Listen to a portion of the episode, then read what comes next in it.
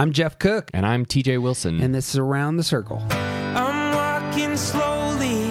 I'm taking my time. All I could talking is starting to rhyme. I'm letting go alone, letting go of strife.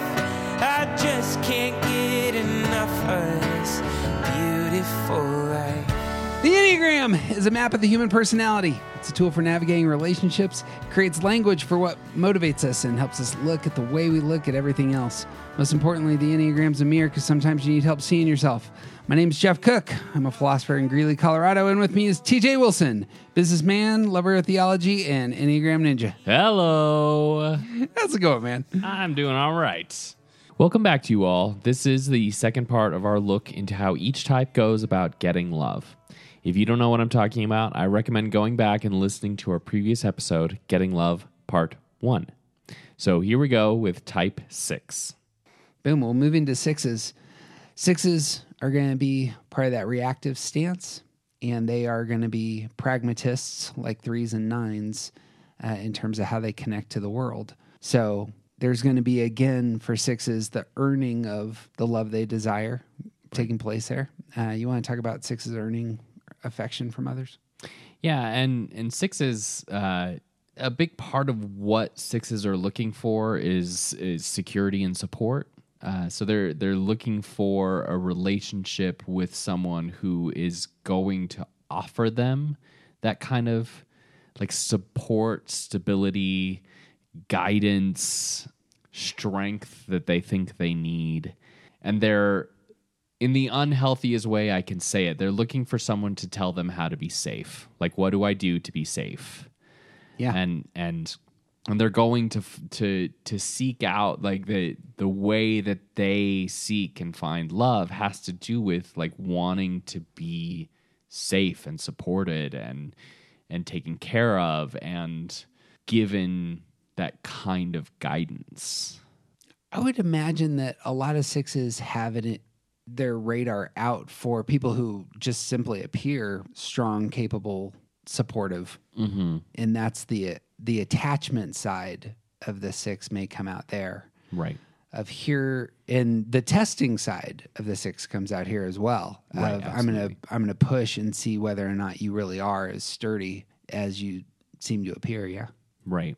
Because they will be continually, like, they're looking for an authority in their life, and that's not necessarily in romantic relationships, but they're continually looking for, like, what are the boundaries, what are the rules, so that I know how to be safe. And they're also constantly pushing against those boundaries to make sure whoever set them in place is trustworthy.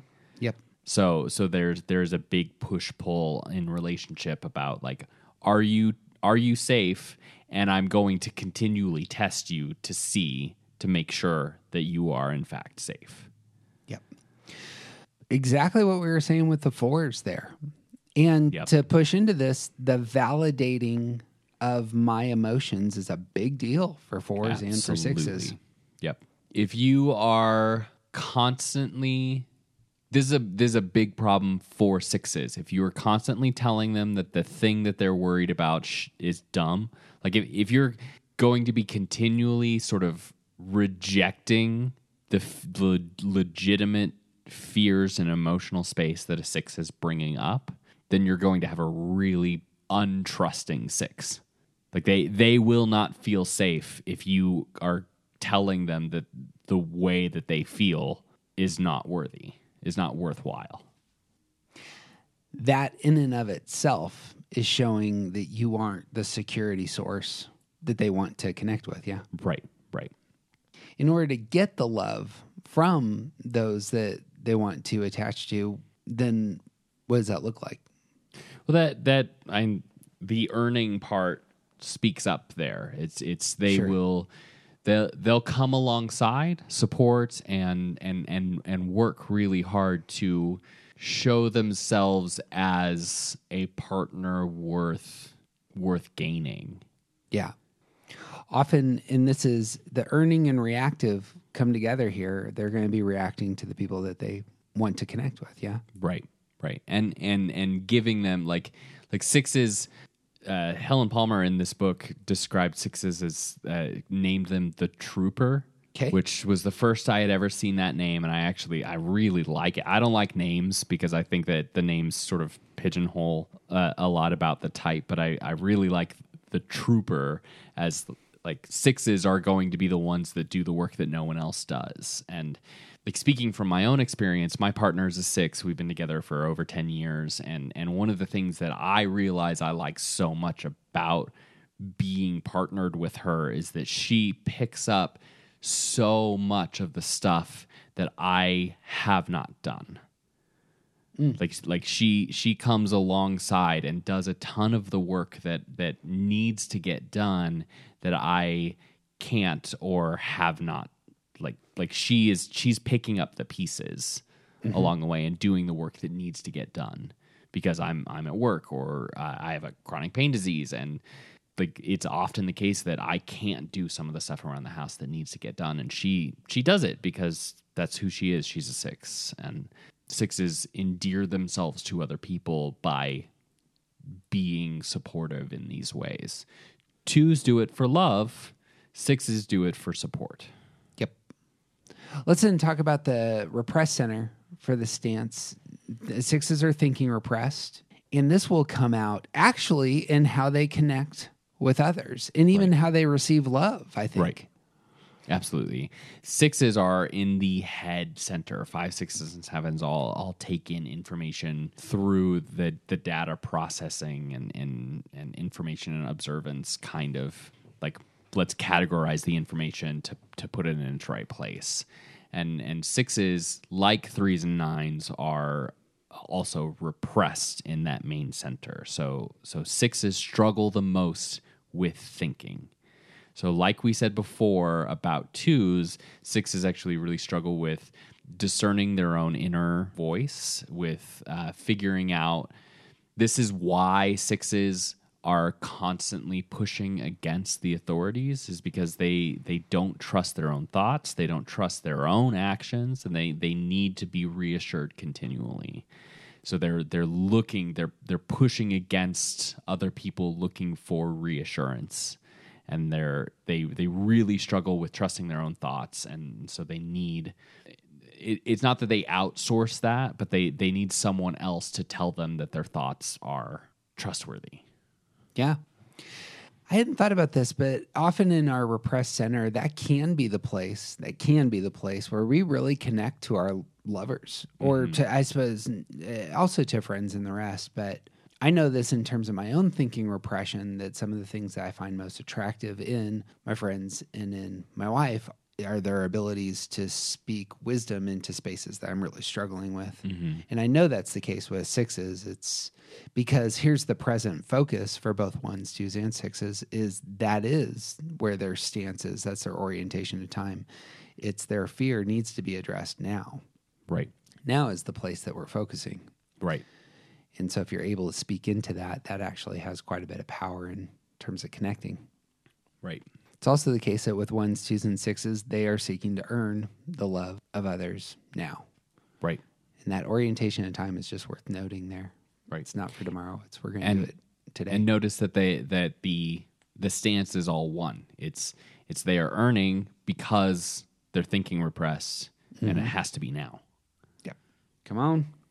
6s then, in terms of this type of relationship that they want, seem to want a supportive relationship. Yep. A faithful relationship. Yeah. Yep. Yeah. Yeah. We've been talking a lot about the word fidelity with sixes mm-hmm. lately. And while they will constantly question it, and I look forward to the day when it's not a fear that my partner ever deals with, they are desperately looking for someone that they can trust will never leave them. Yeah. Love this. As the target, I want to get love, but the type of love I want is a relationship that looks like this. This is the aim. On the flip side, then, if the relationship isn't working, sixes detach. Right. And so if it's not a stable relationship, if it's not a faithful relationship, I imagine that would be the breaking point, yeah? Yeah, and it it becomes when I don't feel safe anymore, when you have clearly demonstrated that you can't be trusted, that you can't be relied on, that you can't offer me this kind of support that I need.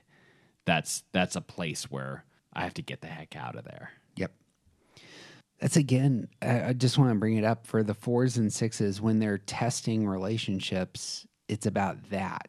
It's right. It's not. It may feel overwhelming to the beloved to hear the questions routinely coming from the 6 or the speaking over their own self-doubt. But what that's really about is the 6 testing the relationship. Yeah. Right. Right.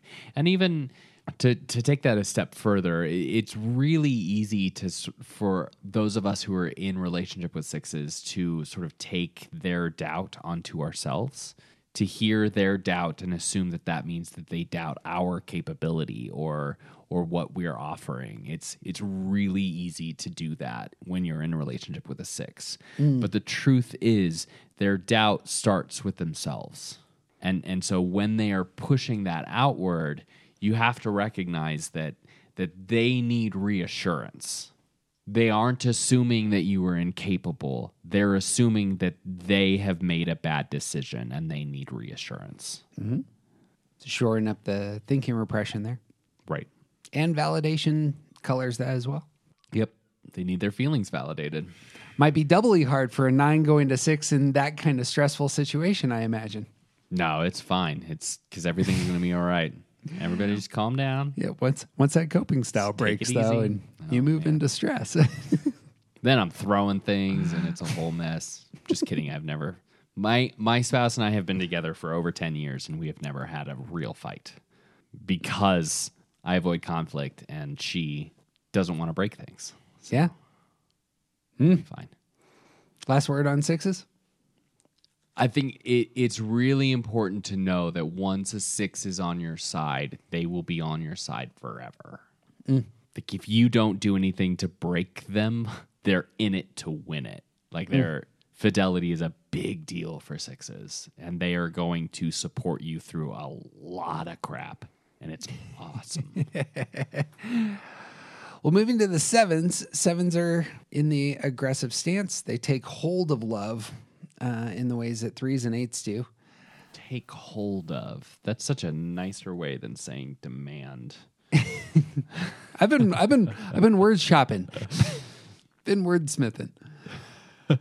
But they are idealists, and so just like 1s and 4s, they're pulling people into a certain type of relationship. And they're kites. That was our name for the idealists. I love this image, especially for 7s, that if you're in a romantic relationship with a 7, you're going someplace. Yep, absolutely. And it's there's some Peter Pan going on. Yeah. You know, take my hand, we're going to Neverland, baby. Yep. What comes to your mind when thinking about 7s in relationship? So 7s are demand, assert, aggress, take hold of. These are all different and interesting ways of saying that 7s are going to do what they want to do, and they're like that idealism means that 7s are looking for like they're looking for a partner in their adventures.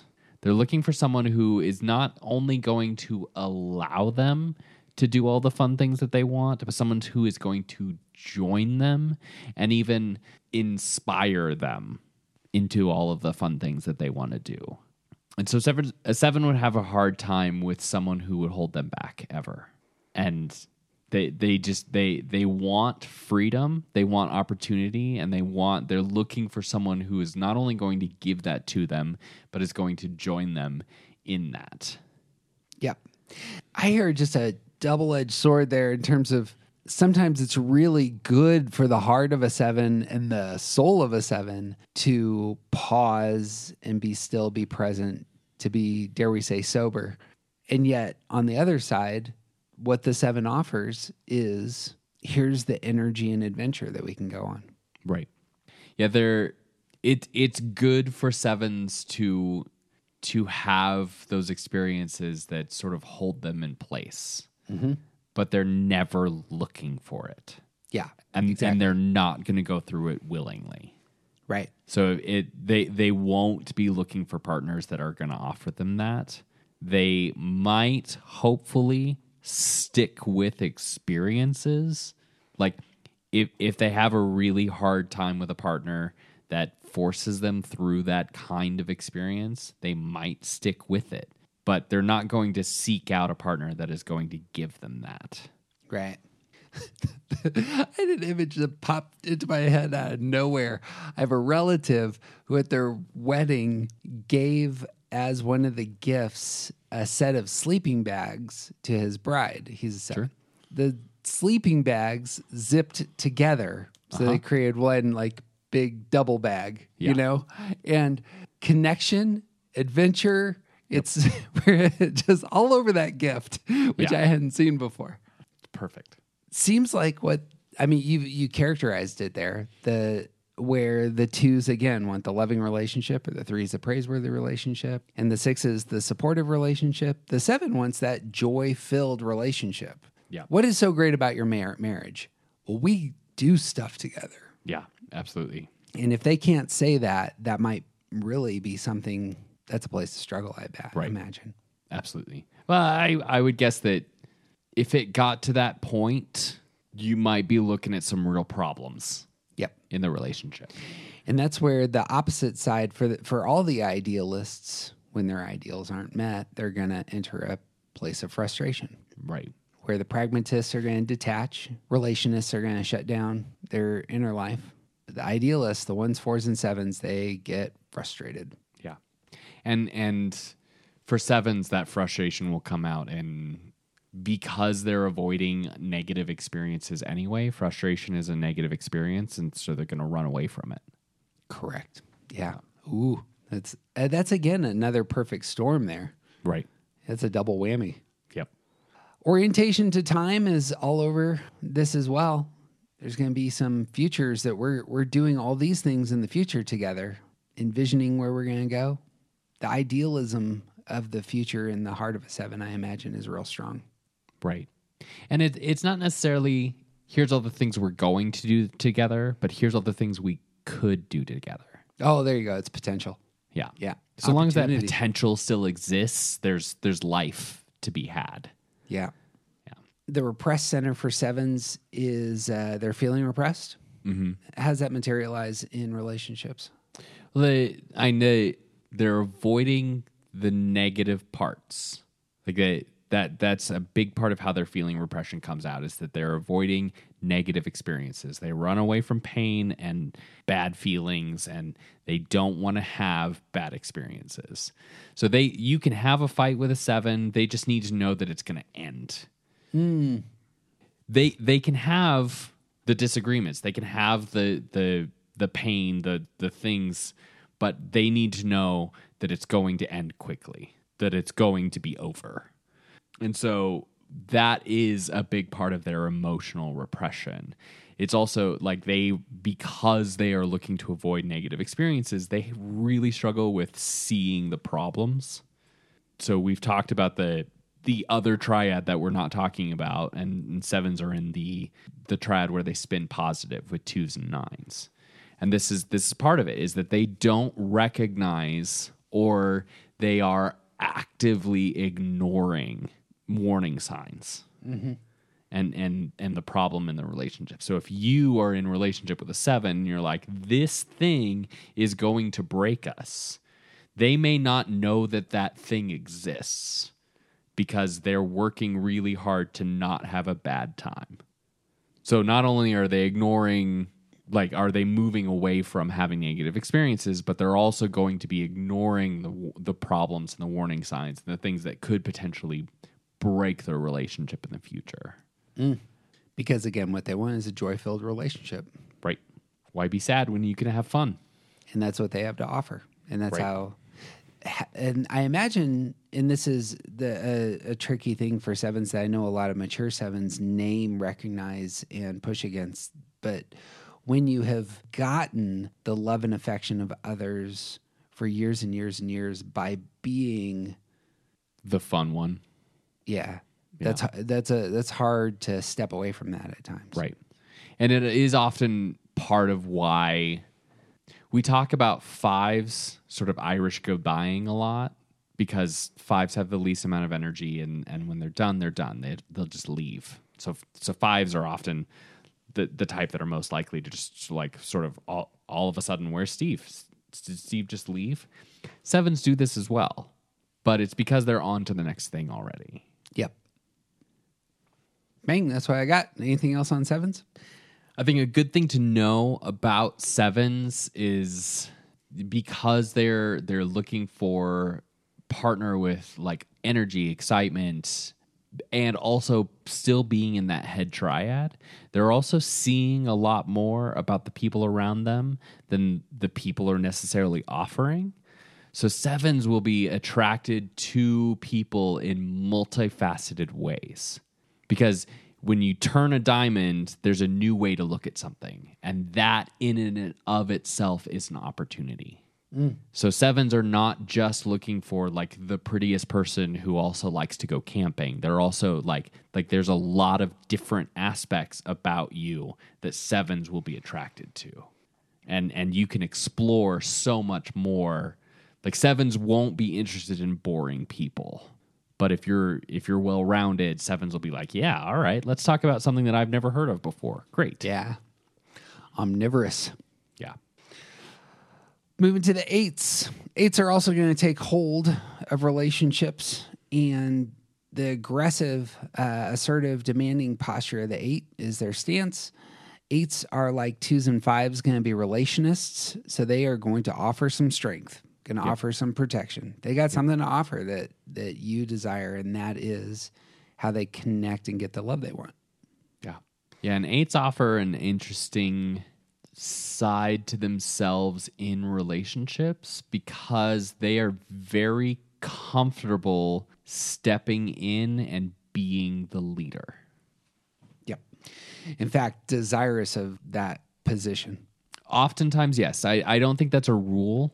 I think it's something to point to for eights, but I think if you're not going to, they're fine with being the one to make decisions. I'd be curious of your thoughts on this, because this is something that I'm wrestling with in my house right now with our eight child, trying to find spaces where they really feel like they can be the boss, where they can feel like they can be strong. Like, I'm a grown-ass man. Obviously, I can do most of the stuff in my house myself, but finding those places where my eight child can realize their strength is actually me loving them, opening that space. Yep. Be your best self. Show your protective, strong side. That's what I meant by often wanting to be leaders, or wanting to be, at least a driver. Right. And I would say there's a really thin line here where this can go wrong. Yep. But I think that also offering the space where that's needed is also really valuable to eights. To say, I need your strength in these ways. I need you to step in and take charge of this space. Right. Is really valuable. Not just here, you can have this, but also I need this from you. Yeah, correct. Yeah.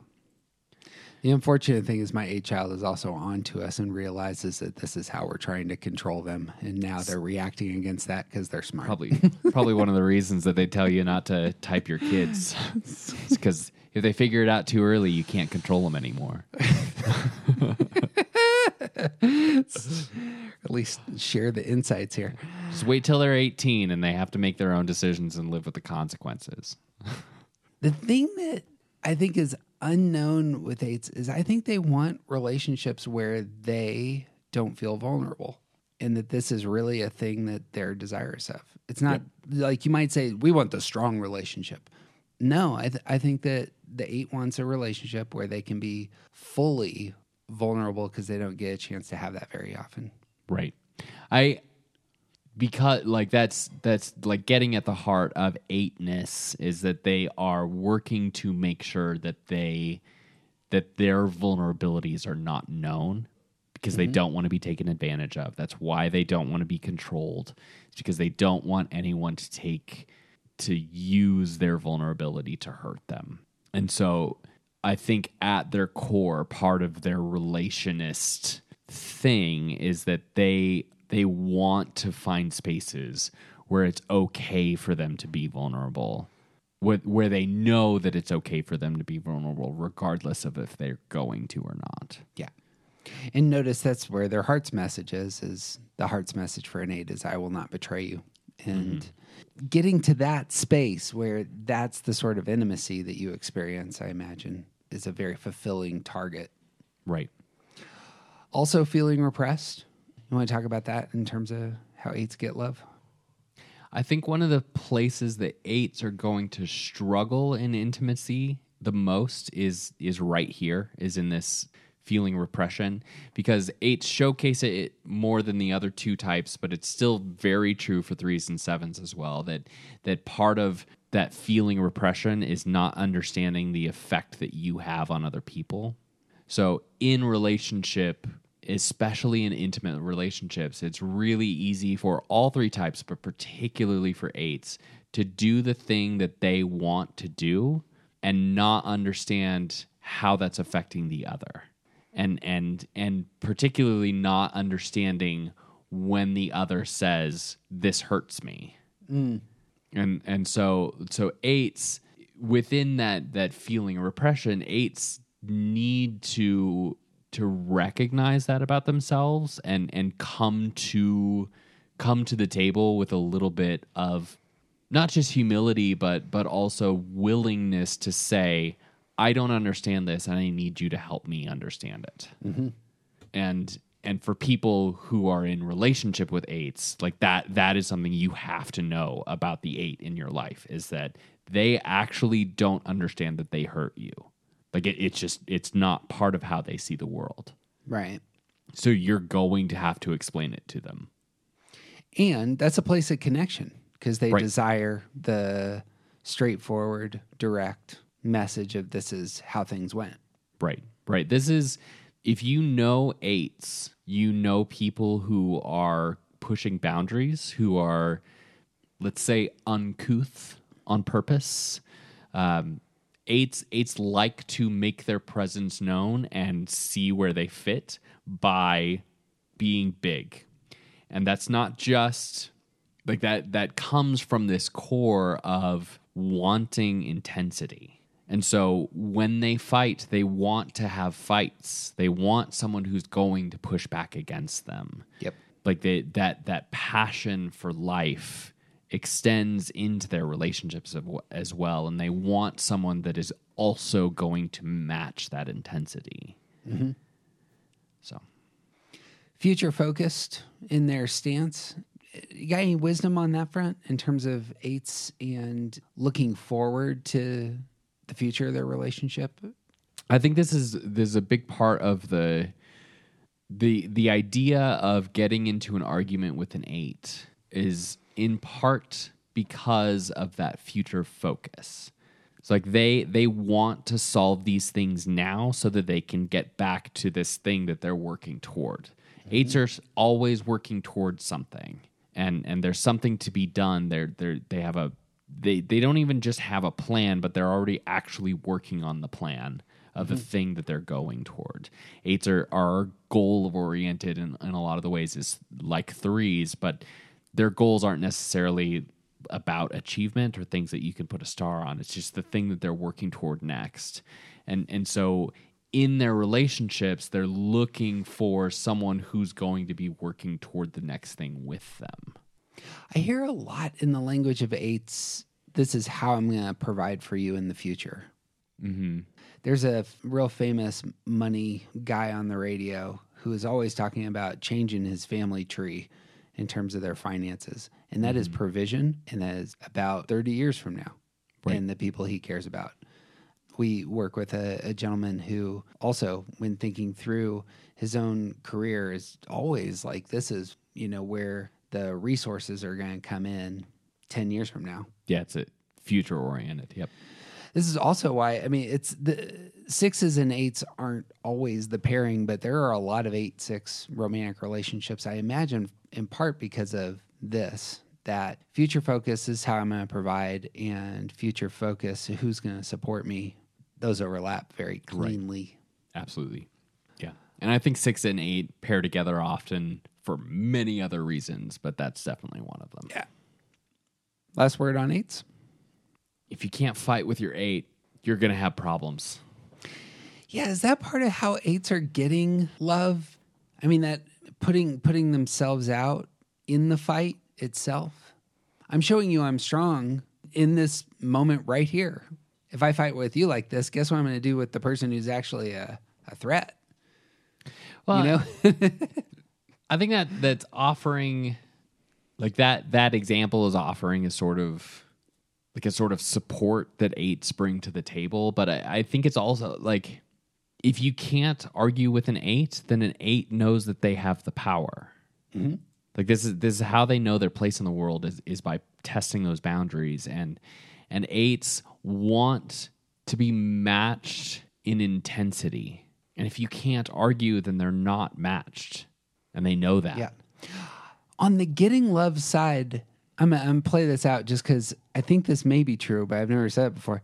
I could see eights, especially for, like, say to their kids or to their friends. Mm-hmm. I'm seeking to make you stronger and better, and yep. When I do that, I'm now deserving of the love that I actually do want. I do right. want it to be the case that I'm connected to other people. Well, and I think that even a lot of eights would see that as, like, if you are strong, then I've done my job. Mm-hmm. And that feeling repression will even come in a little bit here with them being okay with sort of like, this is over now. We can all move on because I've done my job and you were stronger for it. In terms of, like, being done with the relationship or with potentially, yes. Yeah. I think that eights, I have a hard time believing that any healthy parent would be fine with never talking to their child again after they grow up. Right. But I think eights in particular would be okay with not having the kind of closeness they have with their teenager as they do with, like, when their child moves out and is strong and stable and capable and taking care of themselves. If that intimacy is broken, I think that eights would be a little bit more okay with it than a lot of other types because they've done their job. Right. In making that person stronger and capable and preparing them for the world. Yeah. Isn't it, I suppose it's the motive there of why would they prepare their kid for the world in that way? I bet you in their heart of hearts, they long for the kid to see, oh, my dad toughened me up, really prepared me. I wasn't ever going to be, lacking capability going into the world. So that parent offered me the strength that they had, and I was able to take it. That's what the become my own offered. Sure. And yeah. When I offer, what I'm really doing is saying, you should love me because this is what I'm giving you something of such value in yeah. this place. Yeah. Taking care of you in a moment of need. This yeah. actually, to put my thumb on something, I imagine this is why a lot of folks who may have eights in their lives who treated them like that didn't understand that their parent was trying to love them in that moment. It just felt like an assault, right. And it may have been an assault. It might have been right. But at their best, the eight is actually, this is the only way I know how to love you, kid. You right. know, kind of is offering my strength so that you'll become stronger. Right. Yeah. I'm gonna think on that for a bit. Yeah. Okay. Well, moving to the nines. Great. Nines, like fours and fives, are going to be in the withdrawn stance. I think that this is core to nines in terms of getting love, is they are withdrawing and creating atmospheres of peace for the people that they love. Mm-hmm. I'm going to carve out this space over here, and it's going to be calm. It's going to be yeah. enjoyable. It's going to be a yeah. place that we control, and that is the extension of care. And I would also say that nines are... part of that withdrawal is, in fact, a withdrawal from themselves. Mm. And this is part of where merging comes in. Sure. Yeah, yeah. So it's, I'm to step away from my own desires so that we remain connected. Oh, that's interesting. Is that about getting love or perhaps the experience of love? It's probably both. Yeah. It's just what that looks like. Yeah. That merging goes right alongside their affect. So nines, like sixes and threes, are going to attach. Yep. And attachment for nines looks like merging. Right. As a 9, I feel like I have a lot more to say about this than I do about anything else, so I'm trying to contain my thoughts a little bit. But like there's an aspect of attaching to the type of person that offers the space mm-hmm. and the support for all of the things that the 9 is neglecting.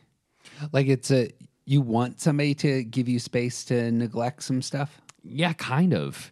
Yeah. So like in particular, I think about I'm not great at taking care of myself physically. And when I lived alone, I ate out a lot because I wasn't very good at keeping food in my house because I was very forgetful and I was too busy with other things that like this is part of 9-ness is that we're distracted by other things and we forget the things that are important. And I would forget to go grocery shopping because I was doing other things. And now, because I live with someone that I've attached to significantly, mm-hmm. the fridge is always stocked with food because this person cares enough for both of us that I am able to not worry about this anymore. Mm-hmm. And it also means that I have the opportunity to eat 3 meals a day because I always have food in the house. This is part of my attachment to my spouse.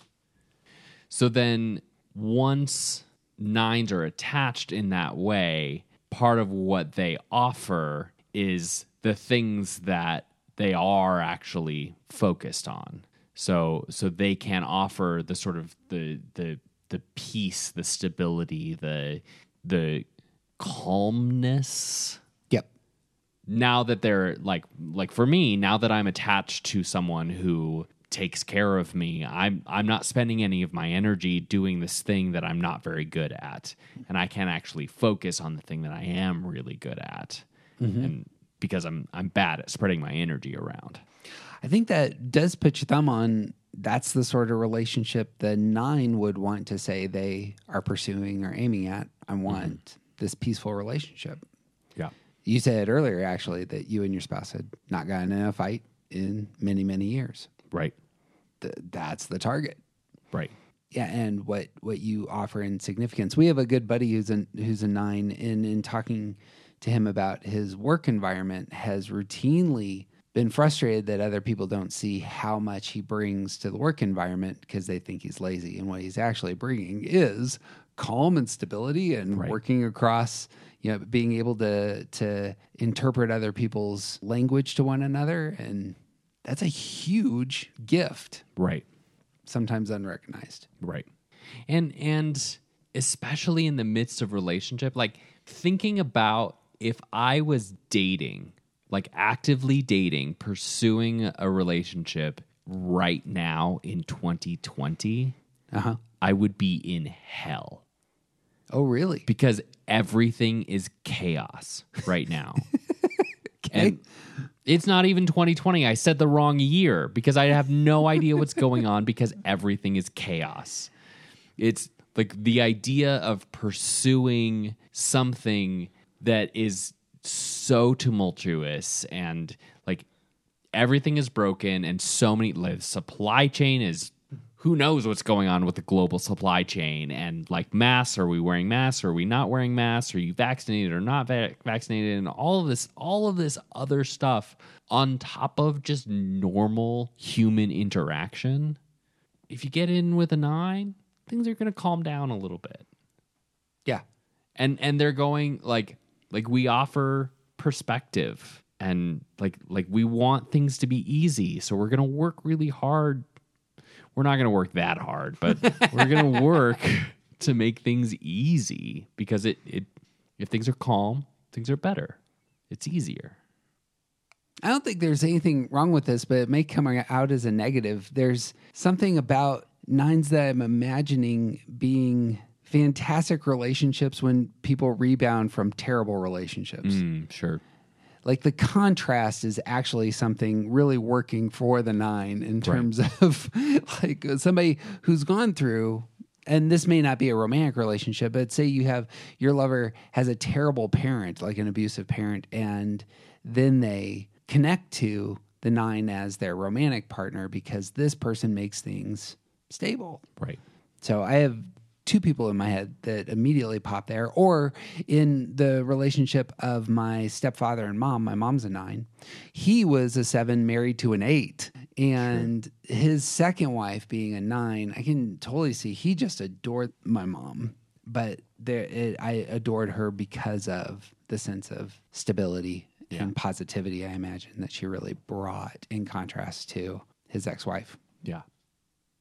Boom. Did that come across as a dig? I didn't mean that as a dig. Totally got it. And if you had said the relationship before they meet the person they're going to spend the rest of their life with, that's a problem. But no, it's more. Yeah, it's that actually. I think nine's gifts often just don't get seen on the face of it, and it's the withdrawn side. Yeah. I suppose all fours, fives, and nines have that element in terms of getting love. Mm-hmm. They're getting love from a withdrawn stance. Yeah, and I think that nines are also going to offer a lot of space for people to be themselves, mm-hmm. and that might mean figuring out who they are. Boom, and that's a gift. Yep. Some of the things, that again, what the nine is giving.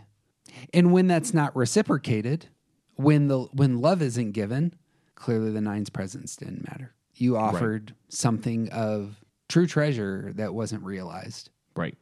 And then there's a detachment. Yep. And then there's a boom. That's it. Yeah. That's the move. Come on.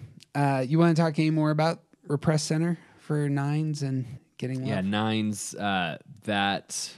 We complete the triad of, so eights, nines, and ones are all in the body triad. They're all action focused and a sense of the world around them. They take in the world through their body, so it's an intuition, and like that action focus is heavy. It's but with nines are also action repressed, just like threes and sixes are repressed in their primary center. So that withdrawal is very much we're not, if it's not clear, I am a nine.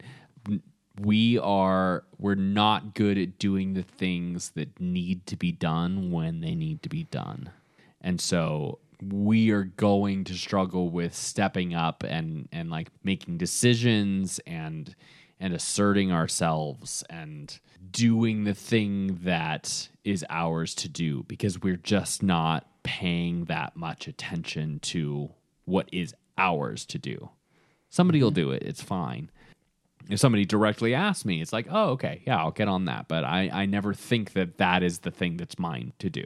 And so nines are often going to really struggle with initiating in relationships. Nines are going to have a really hard time with putting their own stuff forward, and so if you're in relationship with a nine, you're often going to have to sort of pull that out of them, and you need to give them space to figure out what it actually is that they want, that they think they're supposed to be doing, because like that we talked about that merging, it's so easy for nines to just go along with what other people want because it's easier. Anything worth saying about past tools that nines would use out of their stance? I think a lot of the way that they behave is based on their experiences from their past. Mm-hmm. Like what worked, what didn't. These are things that make sense to me, and this is how I'm going to navigate these relationships.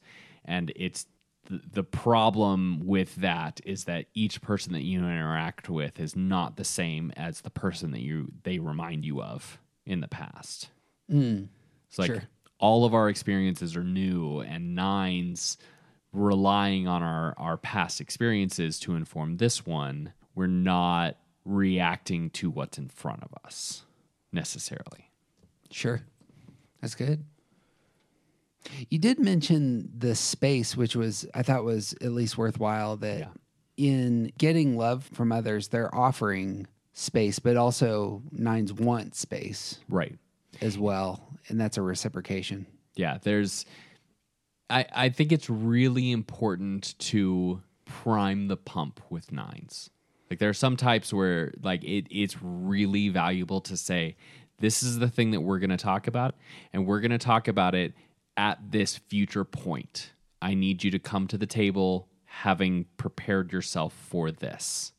Mm. And that will, I think, with nines, that will go a long way in helping them figure out what the heck they're trying to, whatever it is you're trying to address. Sure. Because we're not good at thinking in real time. Yeah, it needs to get into the past in order to be processed. Right. That's good. We'll move into the ones. This is our last number. Ones are idealists, like fours and sevens, so they're pulling others. But their stance is an earning posture. So ones are going to earn love by pulling others into some sort of good relationship, some sort of healthy relationship, a whole relationship. This seems to me the dynamic going on with ones and their pursuits. Yeah. You got thoughts on this? I don't think it's unfair to say that ones have very high expectations for themselves and people they are in relationship with. Yep. And in fact, that might be what they're offering. I'm offering myself as somebody who has high expectations, yeah, who has earned the love of the person in front of them because right, of how well they've managed their own life. Yep. And it's, I mean, that's, as idealists, ones are going to be looking for not only the kind of excellence that people can offer, but the kind of people who can join them in their pursuit of excellence. So like there's so much about one, like they're often called the reformer or the improver. Like ones are looking to make the world around them better, and partnering with people, like they bring high expectations to their relationships because the people around them can be better, and that's part of what they're offering. But they're also offering the opportunity to join them in their pursuit of improving the world around them. Yeah, I think that's a worthwhile thing to talk about with ones. Is their lover the thing to be improved, or is their lover the partner that's going to help them improve other things? And that can be a real... Go ahead. Yeah, I think the answer is yes. Ooh, I think that it's real unhealthy. I think we should probably see it as unhealthy for the one to get into a romantic relationship where they're trying to improve their partner. I agree that... Like as a goal, that is an unhealthy thing, but I also think that it's a natural thing that the one wants. So like on the healthy side of that, the one wants the best for the people around them. Yeah. And so like part of that high expectations, part of that improvement ideal is that they are going to be offering help and guidance on the things that their partners need to work on. Oh, I guess I could see that. I suppose I'm thinking like more foundational. Right. If you go into a relationship expecting to improve the person that you're with, it's deeply unhealthy, and you should avoid people who are doing that. Right. Ones and twos and sixes. If their goal is to improve you, it's going to end badly. Right. But I think one of the things that ones bring to the table is that they are constantly looking to help other people live their best life. Yeah, there it is. Yeah. That is something, that's a good way to put it. That's what's being offered. Yep. In order to get love. Yep. So we made the joke, this isn't a romantic relationship, but when Cambry was on, I was talking about how I was giving her house buying advice. Right. That's me saying, I really care about you, you're important to me, and I want you to live your best life. Right. Here's all of my wisdom about how to navigate the turbulent waters of home ownership. Right. I'm going to earn others' loves. Ones are going to earn others' love by doing such a great job improving the lives of the people around them. Right. Of course, the opposite side of such ideals is when such love is not reciprocated, it's a place of frustration for ones. Right. I've earned this thing. Mm-hmm. Didn't you see the great job I did? Yeah. And this is part of where you could see the angry side of frustration come out a little bit. Yep. I don't know that we've talked extensively about this on the podcast, but there are two types of anger for ones.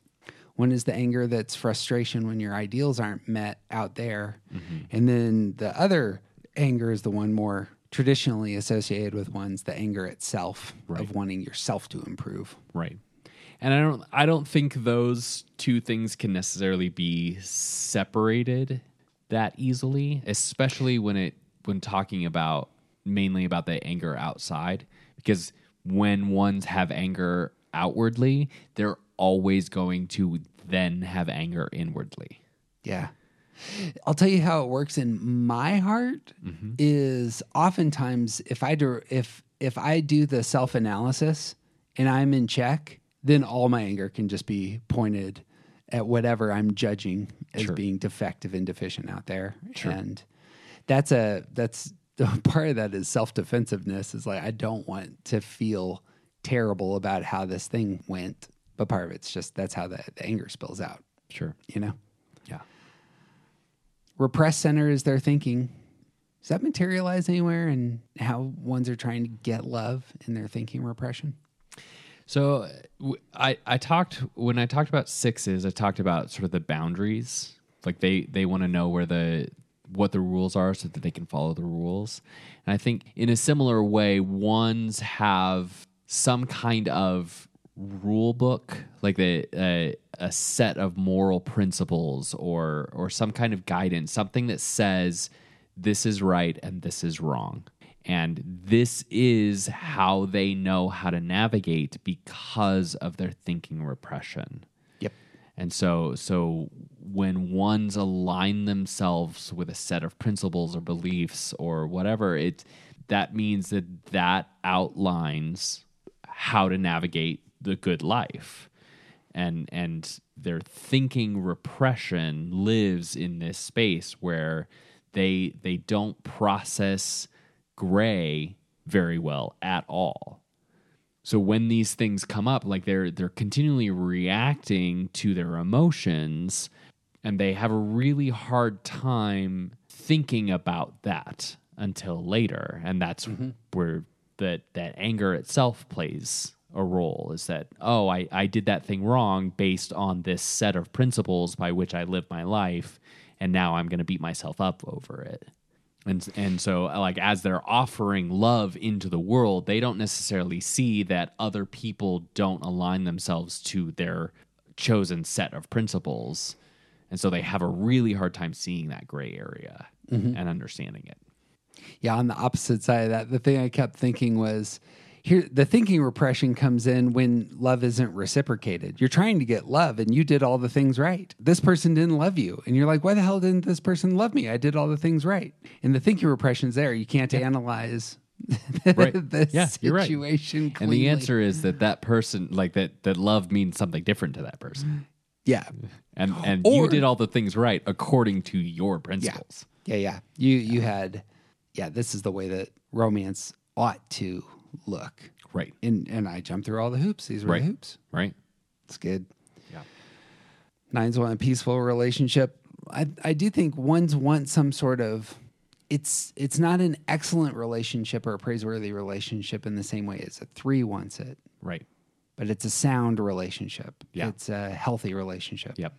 Good and right and true and yeah, and it's according to their own specific moral principles. Yep. So if there's a one out there that is heavily invested in the principles of moral polyamory, their commitment to their relationships are going to look different from someone who is entirely committed to a more traditional male-female monogamy. Right. Setup, yeah. You know, I think that the people who are really feisty about like gender roles and such are either control freaks or, I mean, I suppose ones can be control freaks, but it's oftentimes it's the ones who are saying this is the right way, right, to do marriage. Male roles, female roles. This, right, is how it's going to function. Right. And I think there are a lot of ones represented in that kind of idealism. And it's entirely about, like, they align themselves with a certain set of principles, and this is the best way for the world. Why don't you see it? Yeah. They are the idealists, so they're pulling others into that kind of vision, mm-hmm. and they're doing it now. Their stance is present, so it's all right. We need to work on this now. Can't wait for tomorrow. We're gonna fix this now. We're gonna do this now. Yep.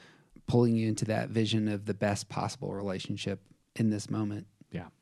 Active and reactive, and I think that there are several types who don't ever want to have the fight. There are types that want to have the fight soon, and there are types that want to have the fight right this second. And I think 8s in particular want to have it right this second, and I think 1s want to have it right this second. Mm-hmm. Because if we delay it, then something's wrong.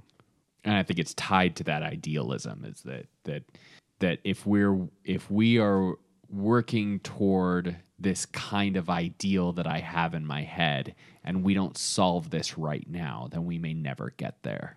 Yeah. For me, as you're talking, what I heard was motive, or even the fear for ones. We don't want to be corrupt. And if there's a splinter in our relationship, then that's a corruption. There's something nasty inside that we need to purge. Yep. If it just remains there, that would be terrible. This is actually, as I'm talking through the ones now, that I'm realizing a lot of you may have romantic relationships or relationships that are much more mature than what we're saying. I'm thinking through a lot of this, thinking this is where we struggled for the first 5 years, but we developed tools over time. Mm-hmm. And now I'm much better at letting, we can solve that problem tomorrow. That's a very common thing, actually, in our house. Right. Because oftentimes the way that I fight is in the present moment. The way my wife fights is she does want space to process. Mm-hmm. And that would make sense. That's how she takes in the world. She's a heart center. So we should talk about fighting. I didn't even think about this. Mm-hmm. But she needs to get the conflict into the past so that she can analyze it. And that's why she doesn't want to fight right now. Sure. Whereas I want to fight right now because there's something that is threatening to undo us. Yeah, that's in the relationship that needs worked on. Yeah. I think we hit everything for the ones. Anything else we're saying?